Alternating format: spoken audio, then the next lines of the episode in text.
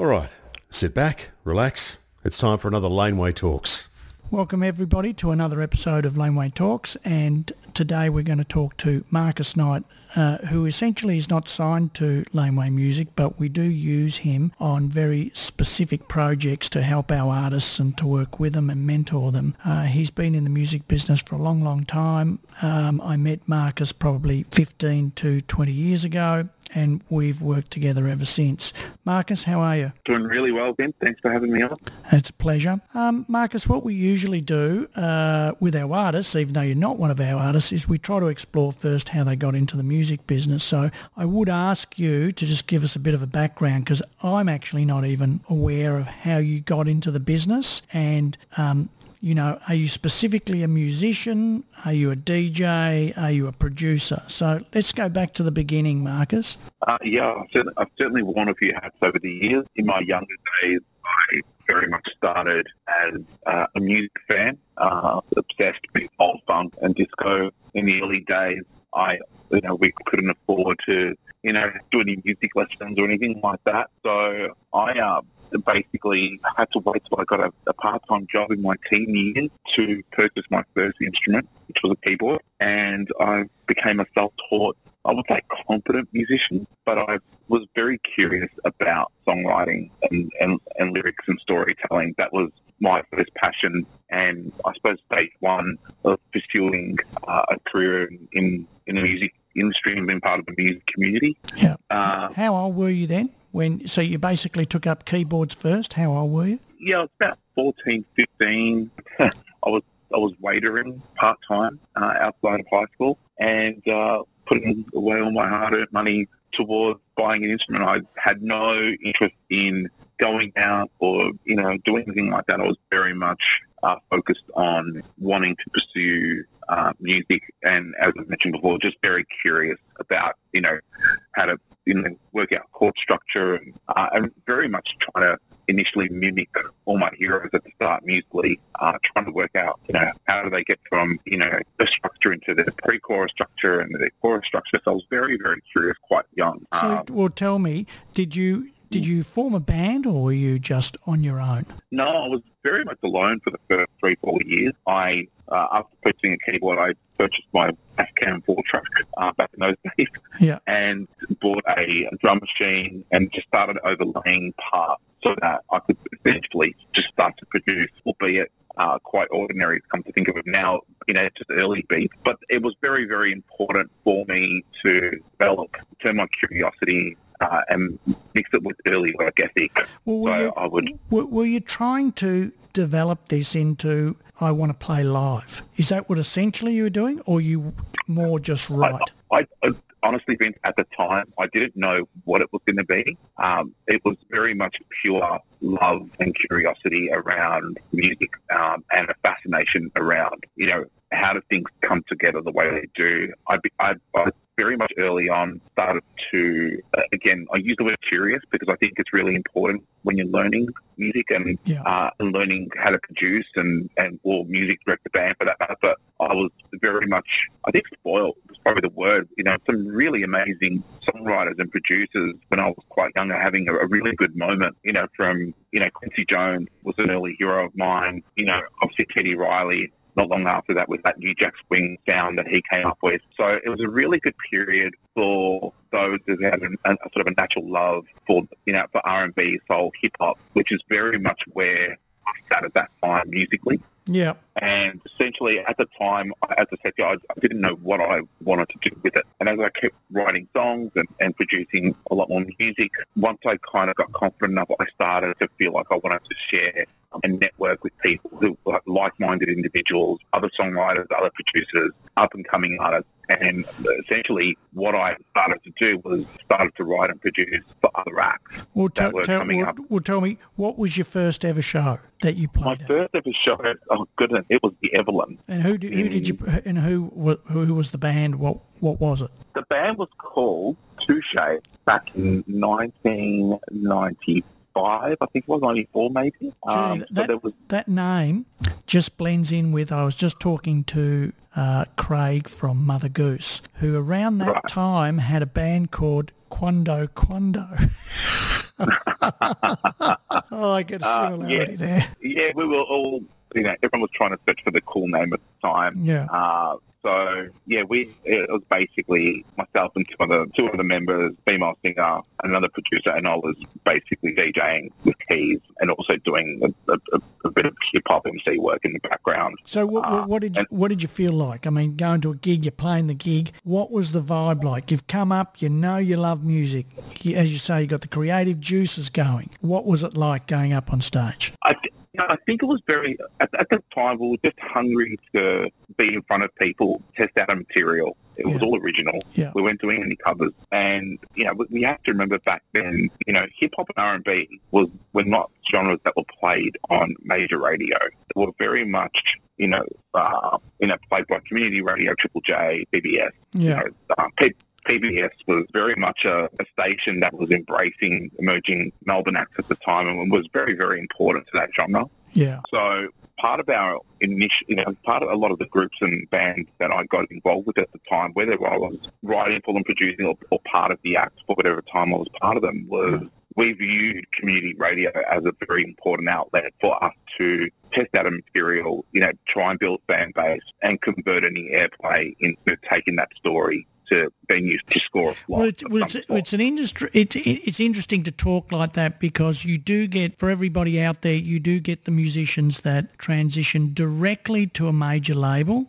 who get signed. They've done very little and they just get signed, you know, whether they're super talented or for whatever reason. And then you get what you're talking about. The It's the blood and guts, I call it, in that you've got to really use all your um, avenues available to you to get your music out there and to explore it and to get, you know, get the feedback and all, all that comes with it. And community radio was extremely important. I mean, do you see that what was happening there has any similarity to what's happening now? I think the social media has probably taken taken a lot of that space or that responsibility on mm. uh, into um, unearthing Um, you know, emerging acts, yeah. whether it, it be from the mainstream pop world um, into the more, you know, call it niche genres. You know, I think it's become very, it's certainly unearthed um, yeah. some of the biggest artists in the world. And so I, I think the difference back then to now was there are a number of platforms, both online and traditional, that allow more acts to get noticed. Um, I think the concept of, you know, doing the slog and the, and the gigs and the touring and getting that groundswell of community radio play mm. at, back in the eighties and nineties, by the time you got a record deal, it, you've really done the slog and, yeah. you've, and you've gone through a journey. So it was never running the sprint, it was always running a marathon. Yeah. You know, in most cases, I mean, sure, there was a few overnight successes here and there, but when you got a record deal back then with a major or a major indie, it really did mean something a lot more uh, than it does these days, in the sense that you really needed to slog um, and do the apprenticeship. Yeah. I mean, I think that I tell a lot of artists that, that we have on Laneway, and we started as a heritage label, uh, but we're transitioning across everything now, but that uh, I do get the comments, oh, you know, back then, back then. Well, for me, Marcus, and it may differ from what you think, is I don't think there's many differences, because back then you had the assets that you had available to you. You could play four nights a week. You you, you know, you could do, uh, you, you had your um, magazines, which, you know, was a lot easier to get a review in than it is today, because magazines are more zines online, harder to get to, you know, editors and whatever. But then you get to today where it's easier to record, and so you can, you, the creative side of getting the music available to the public's easier than what it was back then, uh, but there's not as many gigs. But then you've got social media, which was like our, you know, our Jukes, or whether it was, you know, all the other magazines that were there, Beat and Impress and whatever. And so to me, it, yes, there is there's this new transition to digital, but it was all available back then, but in a different form, and you still had to slog it out, and now you still need to slog it out, and you need to have that day-to-day grind to want to get that success, and you just need to do it day in, day out. And I find that very difficult to translate to young people, that it isn't all, uh, you know, glory and gold and whatever. It's the day-to-day grind. I've got to do the same tomorrow what I did today. I need to check my statistics. I need to get up. I need to check all my stats. Um, during the day we have our, you know, platforms which we go on and we push out our social media. We then at night check all our social media. We have during the day the A and R work, and we have our, you know, whether it be mixing or whether it be mastering. It is the same each day, but uh, you the, the joy I get out is that I can listen to some music that nobody else has listened to yet. And I find that an aphrodisiac. And I absolutely, I just can't wait when someone sends me, say, for example, a tape goes back to nineteen seventy-seven, some quarter-inch tapes, and they haven't been played since back then. And they've never been released. And I go, I'm just bloody excited about the whole thing. But, I, you know, essentially going back to what was happening then, what's happening now. Yes, it's digital and it was analogue back then, but I still think the same principles apply. And there's, in actual fact, Marcus, I tend to think it's easier today to have success than it was back then, because back then there was probably more money involved in trying to push yourself, whereas today as a young person they are so savvy with social media that getting that initial push can come a lot easier than what it ever could have come before. But again, it's the grind, day in, day out. But we get back to you and say, uh, you know, what do you, what do you think the music scene is compared to the underground scene? So let's think of two things. We have pop, rock, whatever that comes with all of that, blues and all that, and there's the music scene and there's an underground scene to that too. Then you've got electronic music and there's your commercial scene, or let's call it the accessible accessible scene, and then there's an underground scene. Do you, do you kind of get what I'm saying? What what what do you see as the differences there? Oh, look, I I think what's really interesting around the underground scene, you know, if we talk electronica for a moment, mm. you know, there's so many subgenres of electronic music, which is amazing. I find there are some countries in, around the world that can sustain healthy economies for a number of subgenres of electronic music, from tech house to techno to trance, side trance, drum and bass, um, full house, disco, yeah. and, and so on. It doesn't end. And the amount of acts globally that can sustain a great career in all those separate lanes without actually having a crossover hit. Mm. It's, qu- it's quite astonishing how well they're going and how lucrative it's become. But it does require, in today's day and age, to your point around digital and, and work ethic, it does require a constant amount of new releases coming out, and quality for that matter. And but the work ethic behind, again, to your point, social media, a new release, literally, you know, there are guys like Michael Gray in the U K who are putting out... yeah. At least, if it's on remix, it's an original track. At least once every four to eight weeks, there's a new track coming out. He's feeding his brand with new material constantly. Um, and what, what it's doing is that it's real, I suppose, going back to his base audience, giving them something new and grabbing new fans along the way in different territories. And, you know, thirty year career, you know, thirty years later, the, the guy is touring pretty much every, I suppose, uh, almost every country in the world that embraces his genre on an annual basis, mm. and selling merch and doing all those things, which I find quite amazing. And in that time, he's had one crossover hit, mm. which was The Weeknd, uh, back in, I think, two thousand four, two thousand five. I think in the space of a thirty, thirty-year career, to have one crossover song. Did I release that but, song? I think I did. Liberator. Yes, you Yep, yeah, yeah. You certainly did. Isn't that um, interesting? You know, I'll release that song. Great record, but to this day, he's putting out so much material. Yeah. Um, and it's and so to your point, it is really about work ethic and really feeding your brand um, with just new material and new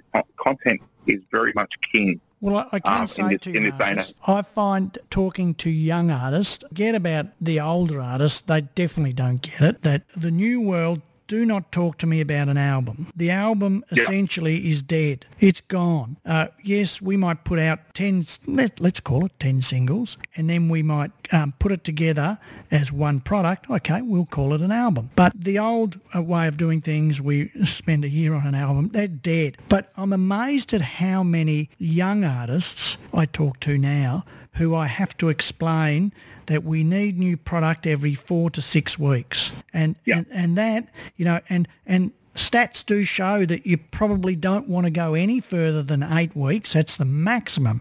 So you really wanted yeah. that four to six, and you need to sustain that for at least twelve months. And the correlations that we know with our statistics are very clear. If I if I get an artist, whether it be a heritage artist or a young artist, if we work on that artist uh, with releases, let's call it every six weeks, and we put them out and we market them and we get them to do their social media, because the artist has to conduct social media interaction themselves or else there's no hope. It can't just be the record label. But so if they're all doing that combined, I guarantee them that live shows will come their way. It, it is amazing, and it definitely correlates. Um, very, look, very much. And I'm, I mean, I, you know, I mean, I'm, I'm certainly living proof at times over the years where I've had a really good run um, of, you know, a combination of remixes and originals. You know, probably around between, between two thousand six and two thousand thirteen, I had a huge run once I started making electronic music where um, it was really evident that the market was, was reacting. And I think, you know, promoters aren't silly. You know, venues aren't silly. They see things being embraced mm. um, and the crowd really having an appetite for something. They'll do their research and they'll find out, you know, who is who is that band? Who is that D J?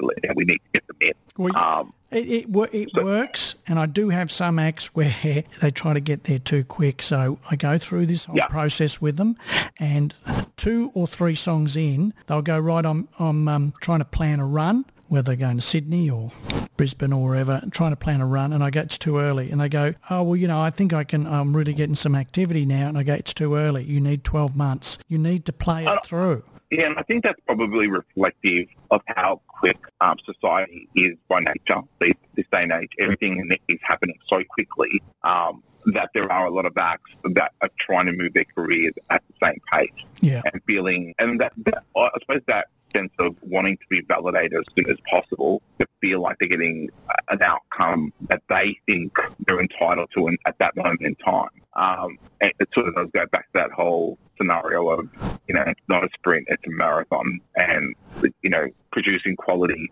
music is one thing, um, and being consistent with that is, is probably the call of the day at the moment. You know, now in our industry, to build a career without relying on that magical hit that for some acts, you know, you know, acts like the Teskey Brothers, um, I find fascinating, you know, haven't had a hit, but they've done the grind and they're so consistent with their work ethic mm. that they've built up such a big fan base around the world and they're selling out shows.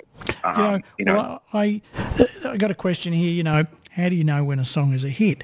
Now, um, there's a lot of answers to that, but I was discussing something with an artist just recently, a new signing to, to Laneway, so nothing's out yet, but um, I the music, and he was more of a mature guy, a mature artist, and I said, now, there is no... You are n- we are not going to break a mature artist. It's very difficult, and there's a few things to this, Marcus. Um, you know, it gets back to the question, when do you know something's a hit? But uh, there's one thing to say, if someone comes to me with an Aerosmith-type rock band, well, unless you're in your twenties, you can just forget about it. I don't I don't even want to contemplate any form of success. Because, and you say it's a band in their forties. It's just not on the cards. Then if you bring me someone who... is doing country or blues or rhythm and blues, and they're a really mature female or a male or whatever, there's plenty of scope. That, that genre of music doesn't have a age bracket placed on it, and you can still do very well internationally. I'm not saying we'll break a hit, but it can do very well. Um, and then there's ones where I say it's the in-between. So if I was say to they're in between that forty to fifty-five kind of age bracket, and I go, the music sounds really good, I, I, I love it, and it's it's way too accessible, so commercial. Um, And it's too much so, and unfortunately, because of your age, I need you to sway it a bit towards an indie type of style.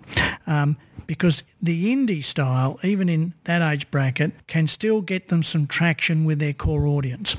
Um, so uh, there's a few things like that. But then if I go back to the young, uh, uh, let's call it, where they really want success and they can have success, um, how do you know when a, a song is a hit? I think a lot of I mean, as far as the overall outcome of, of, of becoming a hit, it does require many things to fall into place at the right time. Um, the, you know, first and foremost, it's got to be a great song. Um, you know, that's the most important component. Is it memorable? Um, is it easy to recite? To pass on that information to someone else for them to recite.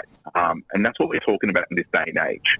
Um, for someone to share it on social media, on all their platforms, go, I've heard this song, I'm sharing it on my channel. That's how much I love it. For mm. someone else to embrace as well and mm. grow that audience. So that's the one aspect. So it certainly needs to be lyrically and melodically very memorable mm. in my mind. That's, and that's always been the case from the Beatles onwards. Mm. Um, you know, every now and then, there are those, you know, you know, very creative, out of the ordinary compositions that break the mold that probably, you know, wouldn't fall into, you know, that framework of being as memorable. But sometimes the storyline is just so good that people just start talking about the storyline. What's the defining moment in a song that you, you look for?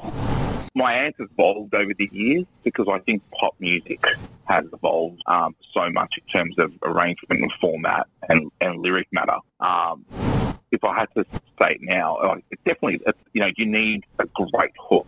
Um, you know, whether that be a vocal hook, uh, a musical hook, uh, an amazing hook needs to exist, again, to be able to recite. Mm. Um, and it needs to be simple. Um, you know, the big songs are simple, you know, um, especially in, like in, in terms of the, the pop chart, you know, great vocal hook, one music hook to follow the vocal hook. Um, and, you know, so, some of the drums and bass lines can almost be re-sung, or, or memorized, mem- memorized and performed mm. by the common punchline they're on. If you look at a track like Billie Jean yeah. as an example, yeah. as soon as the beat starts, people know what song it is. Yeah. It's frightening. Yeah. You know, when the bass line comes in, you know, people know what song it is. What yeah. song it is. The string, the, the string arrangement's the same way. So, and that's within the one composition, which I find fascinating. Um, that's true mastery of craft right there as a, as a producer and as an arranger. Uh, but there's all the things, the other things around it as well, which is, you know, the amount of music that might be around at that point in time. It's sometimes, you know, um, in terms of radio back in the eighties and nineties and early two thousands, where we were much more reliant on the industry, um, as an industry to rely on radio. Um, if there was too much of one genre um, receiving airtime, it was mm. pretty hard to break through. Mm. Um, this day and age, you know, with Spotify and, and iTunes and, and getting on those playlists, there's so many specialty playlists that, uh, again, if the song's great, there's still an opportunity for things to grow organically online now. Uh, and that probably does open up a world of opportunities for a larger amount of acts to have success at the same time. Oh, I agree. As opposed to, as opposed to you know, forty, fifty years ago. Yeah. Um, so it's certainly, it's certainly fascinating, but I think what is, is a little bit different now, we went through this little period, which I find fascinating, where in the eighties and nineties, to your mm. point where albums were so big, mm. radio stations back announcing the artists and who they were playing, you know, when they were touring, whether there was an album coming out, if the first single, second single just came out from the album. So there was a real championing of a career on radio. And as it moved into the digital world, radio stopped back, back announcing artists, um, for, you know, and really hasn't recovered since in my mind. So in terms of how digital has taken over that mantle of, um, I suppose, you know, obviously playing the music or providing a platform for people to find new music, I think that's what's become interesting. The fact that the pump has more control now to come across new music, save it to a playlist, and in essence, they're forming a relationship with that artist. If that artist then becomes consistent in music releases, I, th- I think that. Um, uh, well, actually, before I get to what I'm about to say, I'll give you a story about radio. Is just recently someone had told me they'd gone for a job at radio, at one of the major radio stations, and um, uh, the H R person said to them, now I want to know, uh, I want a truthful answer to this, and this was a young person, um, do you listen to radio? And I said, well, how's that relevant? And they said, well, I want to know, do you do you really listen to radio? And the person said to them, told me that they said, uh, well, not really, I you know have Spotify and, and whatever,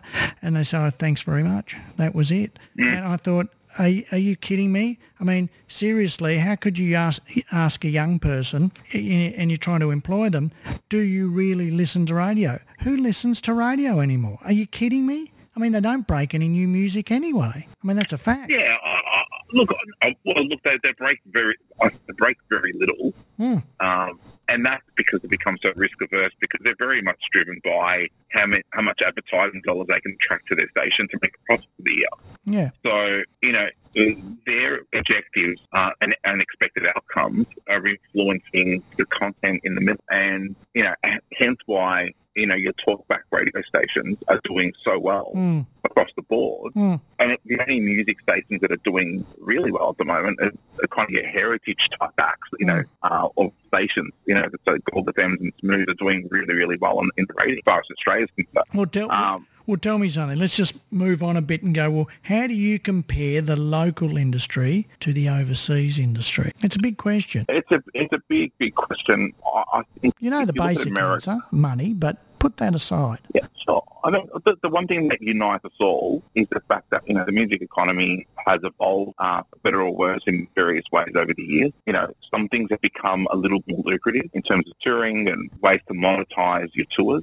Uh, I think has changed. So there's a lot more opportunity in that, in that sense. Yeah. Um, as I said, there's a, there's a, a big embracement of subgenres in different, you know, main genres, if you like, which I find fascinating. Yeah. Um, but I do think what you know what's very interesting as far as the territories like the, the United States is concerned is when hip hop came in in, in the eighties and, and really broke middle America in the in the nineties. Yeah. Um, that was a big turning point right there in terms of forming a, a permanent place in U S culture. That was the voice of protest uh, at the time. It really did mean a lot to a lot of people at the same time within the community. And it really hasn't gone away. It's only become bigger. And I suppose blends with other genres, in, including E D M, country music and all the rest of it along the way. So it sort of reinvented itself. But hip-hop being a huge factor in the United States, and it's such a big thing now, and it's really lasted the test of time into breaking radio, being commercial at times. Um, well, the, well, the various also, forms, by being commercial, the various forms of hip-hop. Correct.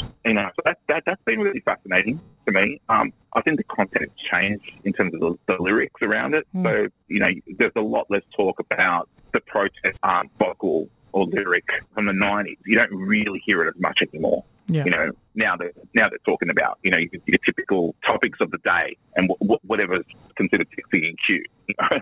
But you know, that that I find fascinating. I, I think what I do miss about music from, you know, the sixties to the late nineties is there was a bit, I think, the substance of key changes and just, you know, just the journey of, of songwriting was very, very different. Well, We're very lucky in that sense, and now the the, the chord structures are, are, are quite repetitive, um, but the arrangements are a little bit smarter to make sure that there's impact happening a lot quicker. And that's again because, well, this is my assessment of it anyway, because society moves so fast. There's an impatience, mm. so people want to hear the hook as quickly as possible. So I remember when Spotify and, and Apple really took over um, the agenda, the radio edit that I was doing for certain acts once upon a time, if I had to recut those in today's market, I would have to recut them very, very differently, uh, which is fascinating. I mean, you know, uh, from for, for my take on uh, on the overseas and here, and I think for me, the very late sixties, sixty-nine, seventy, into the late seventies, seventy-seven, Sex Pistols, to me, it was evolving so quickly, music was so creative that you had a very much anti-establishment um, voice coming out, and that would have been through Flower Power and then through the punk rock and whatever. Mm. And then you got the eighties, which became all that um, glam and whatever, and there was no anti-establishment in anything. It was all basically follow the leader. Uh, then you got to what you've talked about is the hip-hop, which then moved from,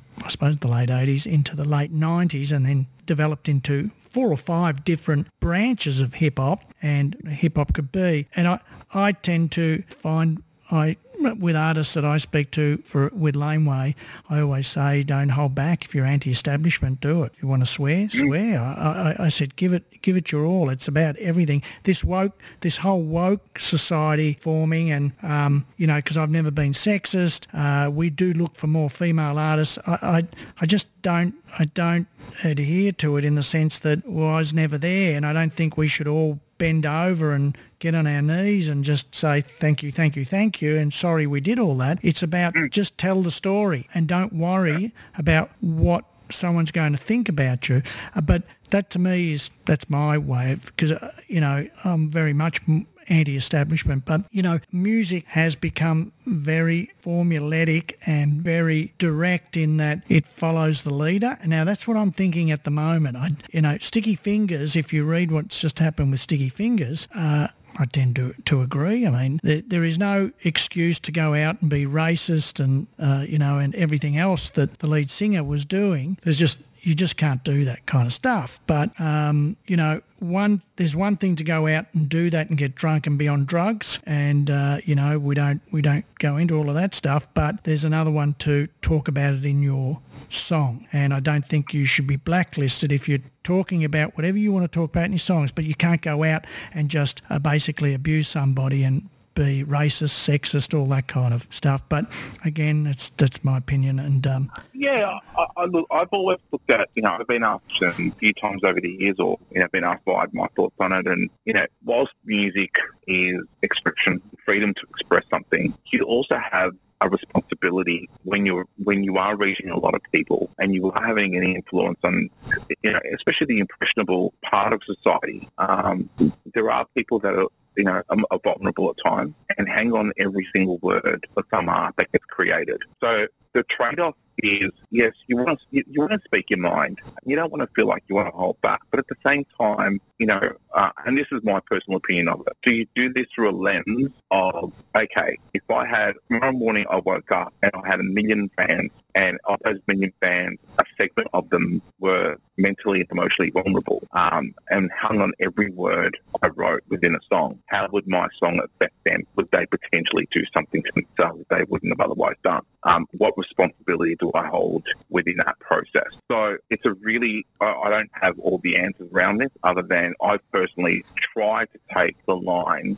of, you know, how would this affect someone that, that is vulnerable? Um, it's a very, it's very a, yeah, very noble of you, you know, and um, there, I like the bit about the responsibility. Responsibility, and there is a responsibility when you're, you're musical. I, I think something else I wanted to say too was that what I've noticed uh, with the world being available to us at our fingertips from a musical perspective, I mean, um, yeah. there there is still very few great artists. It's interesting. I, I, I love discovering new artists, but it's hard, Marcus. I've got to tell you, it's hard. I'm on there with, I think, Spotify say whatever they've got, I don't know, ninety million tracks or whatever. But it's still hard finding some really good artists. There's a lot of rubbish up there and really a lot of ordinary music. And I think, oh, my God. Um, and, and look, and therein lies the challenge because, you know, because it is so easy to put up content. There is such a saturation of releases, and therefore it's creating a challenge for some who are really quite amazing to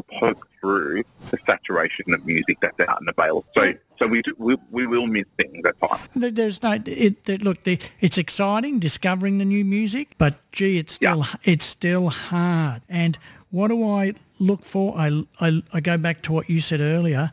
I look for the hook. Yeah. It's got to hook me in. And, yeah. you know, the old the old um, statement, if you haven't got me in the first ten or twenty seconds, you've lost me. And that's yeah. more relevant today than it ever was because we have our finger on that next button. And if you haven't got me in the first five or ten seconds, you're giving me one of those big intros, well, one of those long, no, I won't say big, long intros where it's building and it's building. I'm virtually on to the next song. And uh, yeah, in a big way. It, it's certainly become a challenge for some acts who still would prefer to tell the story and pay the price at a time. Mm. Um, you know, there are some acts who just want, I suppose, to go, well, I'm I'm going to do it the, the way society expects it at the moment. Yeah. And then hopefully over time, Bruno Mars being a, a really good um, example of this, where mm. look, his first three, four albums mm. were straight down the gut. That's pure right. pop. Yeah. And, and and done really well. Like, you could tell the guy was just an absolute genius on writing yep. and, and producing and so forth. And then his latest, you know, he's moved away from that. He's done his, you know, he's done this collaboration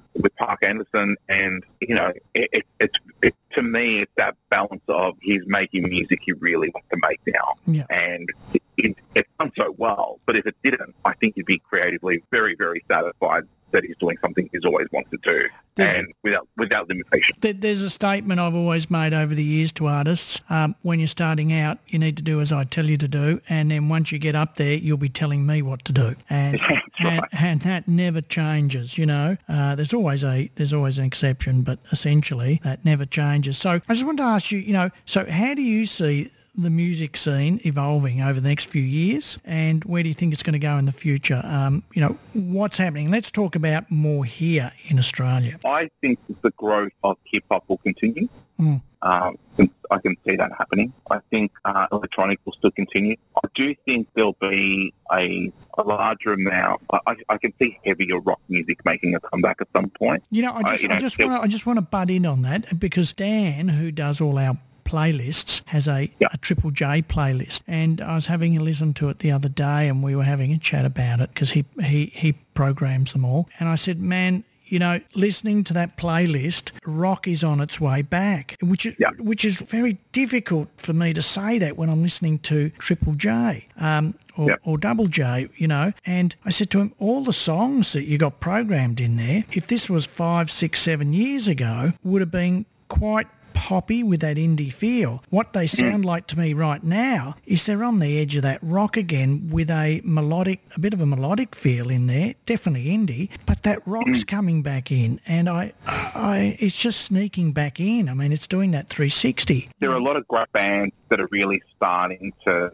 um, grow fan bases um, around the country, and have done break internationally as well, without having a hit, which I find bad. And, and they're not signed to major labels either. Um, so this has been really fascinating for me to watch. You know, um, there's a band that I've been kicking on, Elijah and the Delusionals, um, were just fantastic, mm. and just growing all the time. And there are a lot of bands like them that are really starting to, to make a mark out there. I can see there's a shift happening, and may not. I don't know how far it's going to go, or how it's going to evolve over that time. Mm. But I can see it's going to. I feel like it's going to have a big place again. You know, we've we've gone through a, a really big singer-songwriter era yeah. of music, which has been great. We've been spoiled with, with some great Australian acts over the, the last fifteen years. You know, Missy Higgins, Bernard Fanning. You know, or Kelly feels like he's been around since the early nineteen hundreds. Yeah. Um, but you know, there's been a, we've had such a great amount of singer-songwriters, but I, I can feel like the band thing is really starting to take shape again, which is super exciting. Absolutely. I mean,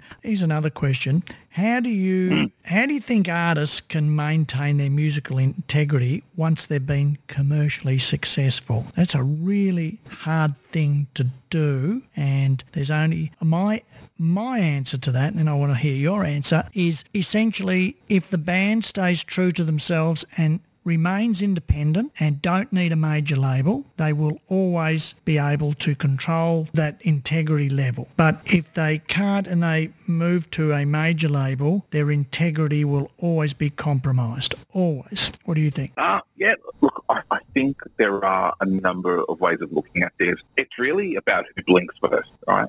If you're Success means different things to different acts and songwriters and producers. You know, there are there are some who are just hell bent on being not great but amazing, mm. and you know, stopping at nothing to achieve commercial success. If that means they need to bend left or right to make it happen, mm. uh, it's a non. It's a it's very much a non-compromising attitude that they have, and that's fine, because that's what they're after. I think when you're working within a niche, um, you know, it's that. Of being staying tried and true to, you know, what you love, what inspires you, and having tenacity to, to, to stay the course, with the trade-off being that you may never have the hit, but you'll have a try, you know, you'll have a true built-up fan base that will stay with you for the rest of your career. Yeah. Uh, and, and, and that can be okay for a lot of acts as well. I think that's uh, good words of wisdom there. There's no doubt about it. What would you give as words of encouragement and wisdom to people who are keen to make a career in the music industry? Now, let's think about the music industry as being the creative side, the live side. We've got the uh, administration side. You know, you've got the commercial radio side. There, there's so many facets to the business. What would be your words of encouragement to young people who are trying to break into the business and remembering if you're an artist, I tend to think it's a bit easier to assimilate and get involved in everything because you, you, you're trying to be the artist up there and therefore you've got to try and learn everything. But if you're not an artist, it's a lot harder, I, I think, because it's there,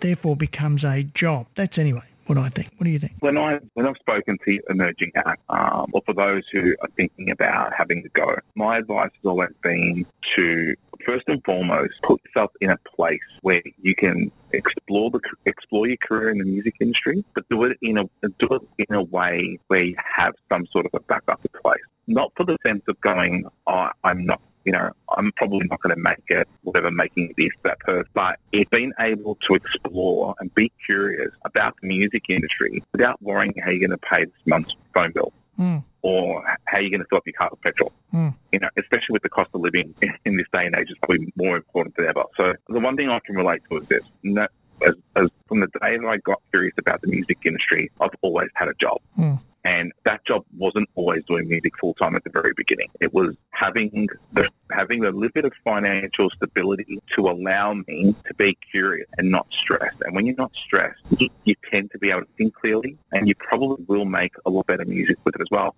Don't get me wrong, there are artists who um, have managed to live week to week for a long time, you know, including busking, and be on, go on to become hugely successful, for example, Tones and I. Mm. But by and large, you know, you know, I've always taken that question quite seriously with a sense of responsibility when I speak to young kids and say, hey, look, you know, music's great. It can be a really good part of and fulfilling part of your life, but it's not, it doesn't define you as part of it. So therefore, don't put yourself under that stress. Give yourself some security to be curious along the way and go hard and really give it a good go, knowing that, you know, you're not going to start. Look, I think that, I mean, I'm very lucky. I've been in the entertainment business my whole life. Um, mm. I consider my... I mean, I still get up now and I'm sixty-two years of age and I get up every day and I'm... You so, look forward to being so frightening. Yeah, I know. It's terrible. It's, uh, you know, it's a freak of nature that I look so young. But, you know, I get up every day and I'm super excited to try and think about what's on the agenda today. I, I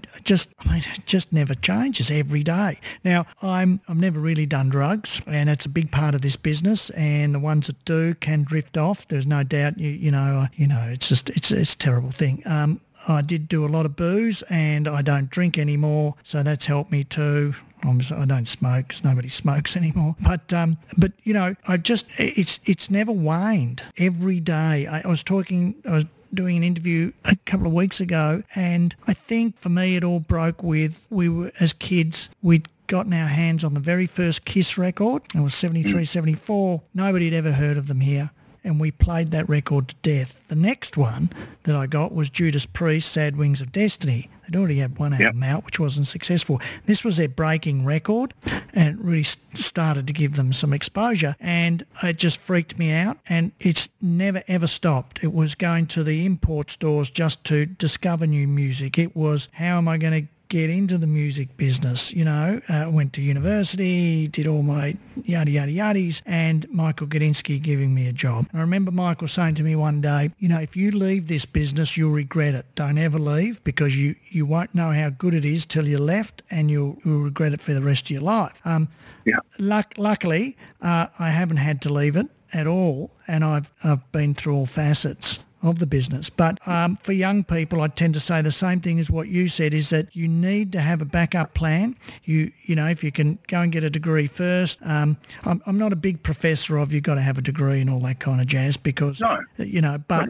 have a backup plan, and you've got to, as you use the word, you've got to be tenacious, and it's got to happen every day, and it can't wane. And it's the killer instinct, and that killer instinct, for example, goes across to, let's call Aussie rules footballers. If they don't have the killer instinct, they they will not survive. I mean, I was reading some articles on a couple of players that have um, quit because they just didn't have the killer instinct. They didn't didn't have it. And um, and it, it and it comes across here, and it's it's enjoying that music and the discovery of that music. So, you know, um, uh, you you you constantly ring me with new music that you're either working on or you've discovered. And I mean, that's how it should be all the time. That trading of ideas, uh, or, you know, whether I need you to mentor an artist, and, you know, we need to get the best out of the artist. And it's, to me, it's the creative juices that continually flow out. And um, I think people like yourself who are in, in the industry live and breathe it. And, you know, it really does shine out. And you've got the best of both worlds. You can work in the admin side to, you know, either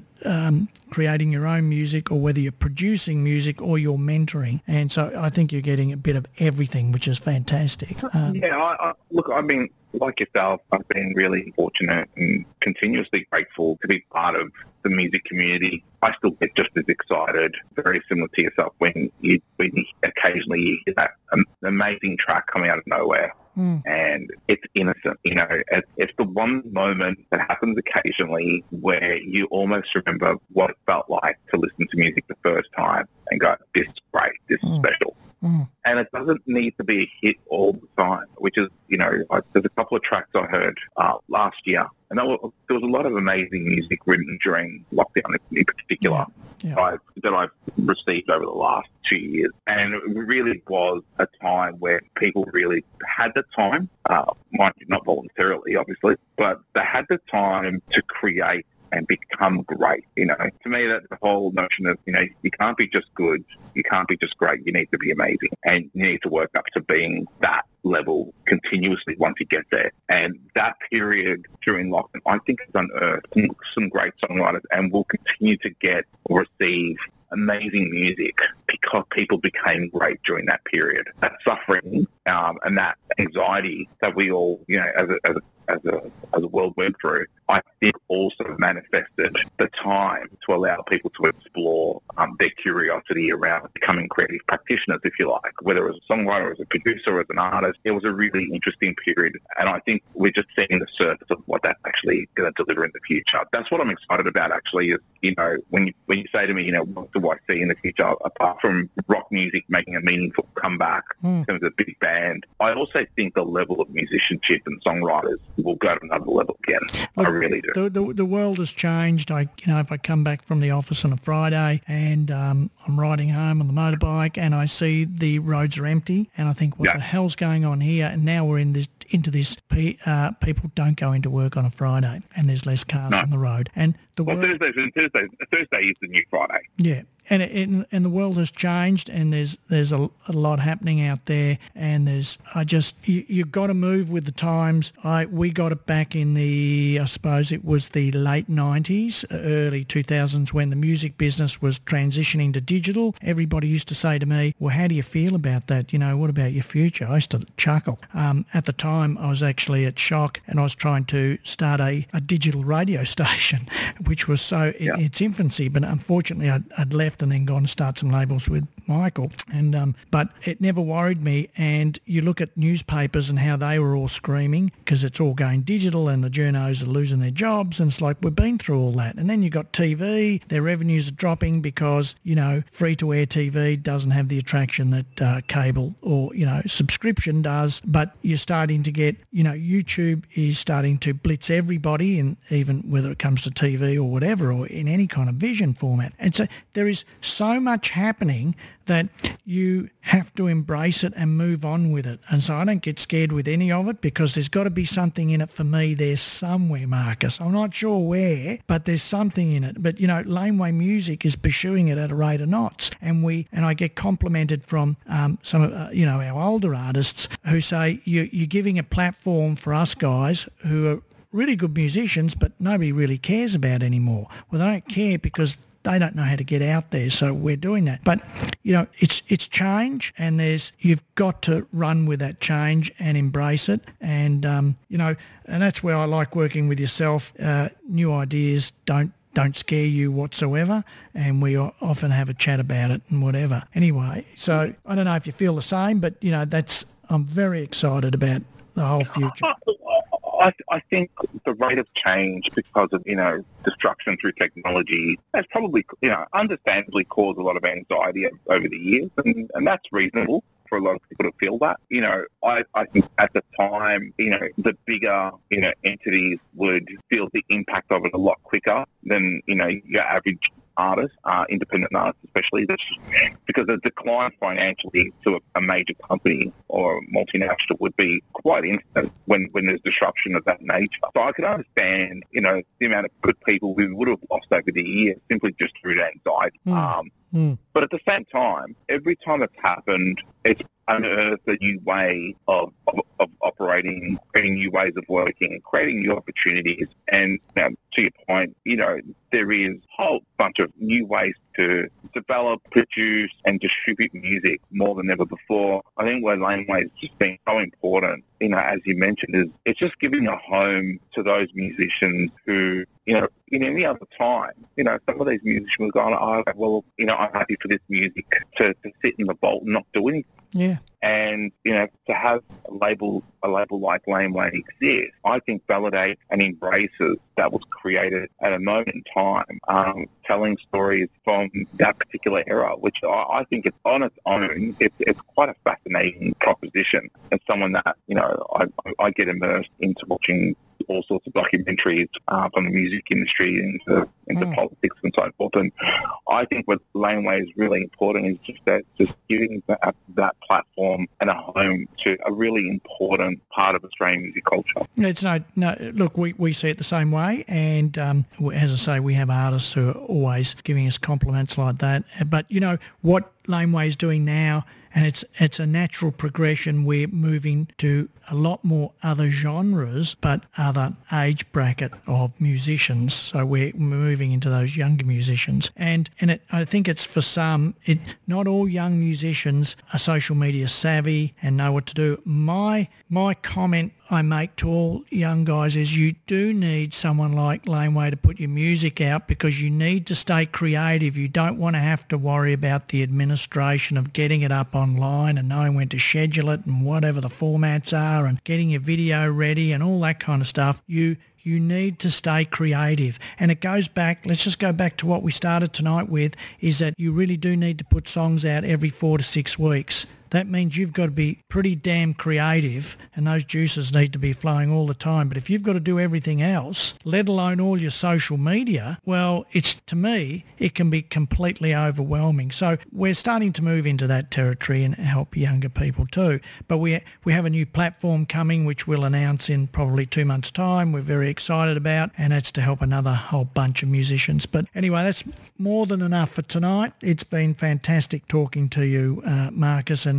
I'd love to talk to you again about uh, some of the artists of ours that you you know you, you've worked with and, and are going to work with, and help mentoring them or producing their tracks and whatever. And it's about trying to, I suppose, talk about how you're going to make a song. That would be actually a good topic I'd like to talk to you in a couple of months about, is how how you how did you make a song into a commercial success, right? And you got it, yeah. And what did you think about, and what did you do, and then what did you you know do with it, and then how did how do we actually get it out there to let, if it, you know, whichever genre it is, to the marketplace in certain markets to try and get it to viral and yada, yada, yada. But we'll talk about that another time. But it's been great talking to you, and I hope to talk to you again soon. It's been, uh, it's been a pleasure, and uh, I look forward to our next chat. Yep, your knowledge is very in-depth, I must say. Thanks very much, and uh, we'll talk to you soon. Cheers. Bye.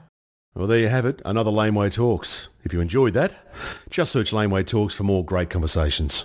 G'day folks, Mark Allen here and... The Ox, David Schwartz. Uh, and we've started a brand new podcast called... A Couple of Blokes, A Couple of Beers, and we're just chewing the fat. Couple of Blokes, Couple of Beers with Ox and Marco. I'm thinking about whitening my teeth just so when I smile... There's a new episode every Wednesday. Have you got a weight issue? Of course I do. It's a stupid loaded question. A Couple of Blokes, Couple of Beers with David Schwartz and Mark Allen. I'm eating the kids' Maltese. You're eating their of, Christmas present. I am a piece of garbage. Listen wherever you get your podcasts.